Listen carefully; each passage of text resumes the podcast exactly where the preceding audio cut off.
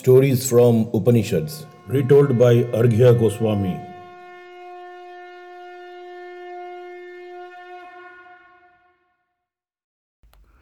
Today, I'm going to retell the story of Janashruti and Raikwa, which is found in the fourth Prapathaka or the chapter of Chandogya Upanishad, which is part of Samaveda. King Janashruti was the great grandson of King Janashruta. He was the ruler of kingdom of Mahaswara. He was a good king, just, pious, knowledgeable, known for huge charities and cooked food in large quantities. He built free of cost rest houses and eateries everywhere throughout his kingdom so that he could feed the travelers and other people. He believed that he was the greatest patron and there was no one else like him. His generosity was on the lips of each individual of his kingdom. He measured his merits by the amounts of gifts and money he distributed and donated. He often felt very proud of the offerings he had made and thought that was the best way to accumulate religious merits and get peace of mind. One night, Janasruti lay on the upper story of his palace and was looking at the star filled night. He saw a pair of white swans flying past and conversing with each other. One of the swans said, Don't you see the bright band of lights from King's palace? You must be careful while flying over the flaming lights of King's fame. You may get burnt. So beware, my friend. You must know that today there is no one as famous as he for his abundant wealth and charities. The other swan laughed and said, Why do you threaten me, my friend? We are wanderers of the skies and know more than the world and others. Is this king's merit more than that of Raikwa the cart puller? The first swan was taken aback and said, Who is this Raikwa? Is he greater than King Janasruti? The second swan smiled and continued, The king is great, but he's mad after his name and fame. This drive him to action and donates generously. With all his charities and donations, he still is restless and always thinking of his name and fame. He just runs after his praise. But the cart puller Raikwa, he can draw and attract all merits towards him, just like a lake draws water from the nearby slopes. He is at peace with himself and he is not worried about tomorrow. The king overheard the flying swans as they flew out of his sight and the night engulfed the horizon. The kingdom fell deep asleep.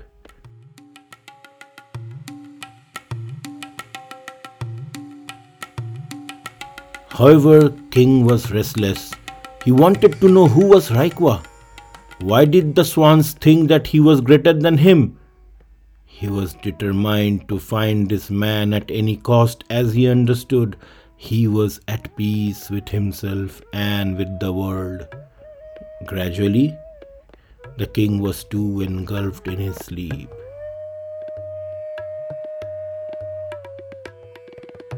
At dawn, the bards began to sing the songs in king's praise. As the king rose and opened his eyes, he realized that there were people in his kingdom who were greater than him. He rushed to the bards and stopped them from singing any other song. He told them that there was another man who was greater than him. He ordered them to scan his entire kingdom for Raikwa the cart puller and find him at any cost. The servants and the bards searched the length and breadth of the kingdom, and with great difficulty they finally found Raikwa the cart puller scratching an itch under the shade of the cart. They approached him and asked, Sir, Are you Raikwa the cart puller? Startled Raikwa got up and said nervously, Yes, indeed I am. The bards and the servants thought maybe their king has lost his mind. How can this poor cart puller be greater than the generous and charitable king? However, they left for the king to inform him about Raikwa's whereabout. The king had a sigh of relief on getting the news that his servants and bards have located Raikwa. So he immediately set out for Raikwa with well fed 600 milch cows with calves, a gold necklace, and a chariot drawn by a she mule. Raikwa was scared to see the king at his doorstep. He was not able to understand what he has done, so the king himself has come to visit him. As soon as the king reached the cart puller's cottage, he told him, Raikwa, O divine soul, here are 600 best fed milch cows, a gold necklace, a she mule driven chariot. Please accept them and teach me the divinity and the spiritual knowledge which keeps you calm and happy. Raikwa was taken aback. He politely told the king, O great king, please don't waste your wealth on me. I don't need all these. All these cannot buy the spiritual knowledge. The knowledge of self cannot be bought. These things don't mean anything to me. Please take them back. Disappointed king failed in his mission to understand the divinity from the cart puller went back to his palace.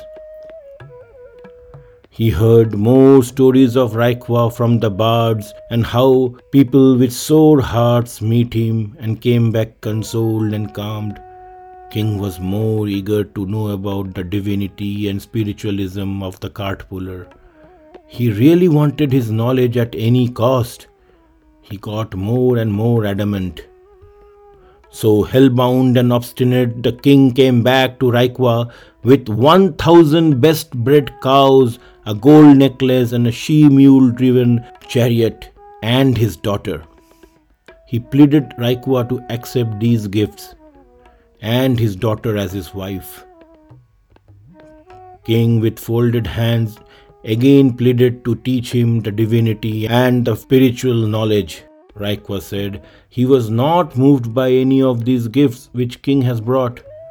Rather, he was moved by the perseverance of the king to know the higher existence of life and his sincerity to learn from whoever can give him knowledge. Raikwa thought one who has these two virtues is suited to be a perfect disciple. So he agreed to impart divine knowledge to the king. He said, O king, in this creation there are many elements which we worship at gods. The Vayu or the wind blows away everything in its way. The Agni or the fire burns out anything which comes in its contact. The wind can blow out the fire. When the water dries, its vapors go up into the sky. So truly, wind gets everything is divine. The breath or prana is also worshipped as gods by many. There is a vital breath which activates a living being, and all these are moved by the spirit within. This spirit is not created by anyone as it exits itself. It creates and sustains creation this entire creation is a complex process carrying out its work at the behest of the Spirit. The Spirit eats nothing, doesn't need anything, it is self supporting and self satisfied. He continued, O great King, please don't have pride or vanity for the charities you have made. Please go back and continue dispensing charities generously without any pride. Donate them without any arrogance or thinking of outcomes such as fame or greatness.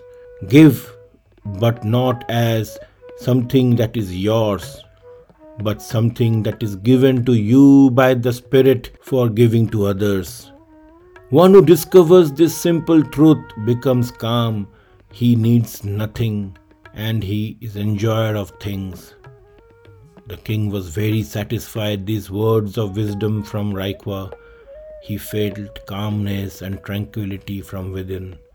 He was very happy that he has ultimately understood the secret of happiness in dispensing charity and the answer that he was pining for so long. Before departing, the king gave the thousand milch cattle, a gold necklace, a she mule driven chariot, and also he married Raikwa with his own daughter, named the village Raikwa Parna.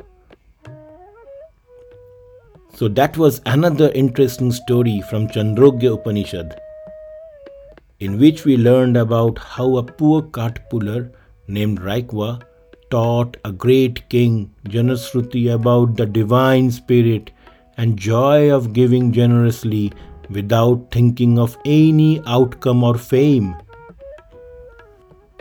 In fact, in today's world, we all work in offices, earn well, have our own houses, spouses, children, parents, and many more responsibilities to look after. But how many of us are really content and happy with life? Maybe we all are Janusrutis of today's world trying to prove in everything as a husband or wife, as a father or mother, as a son or daughter, or as an employee. How long we will be in this rat race? Why can't we be all like Raikwa? That's something to ponder.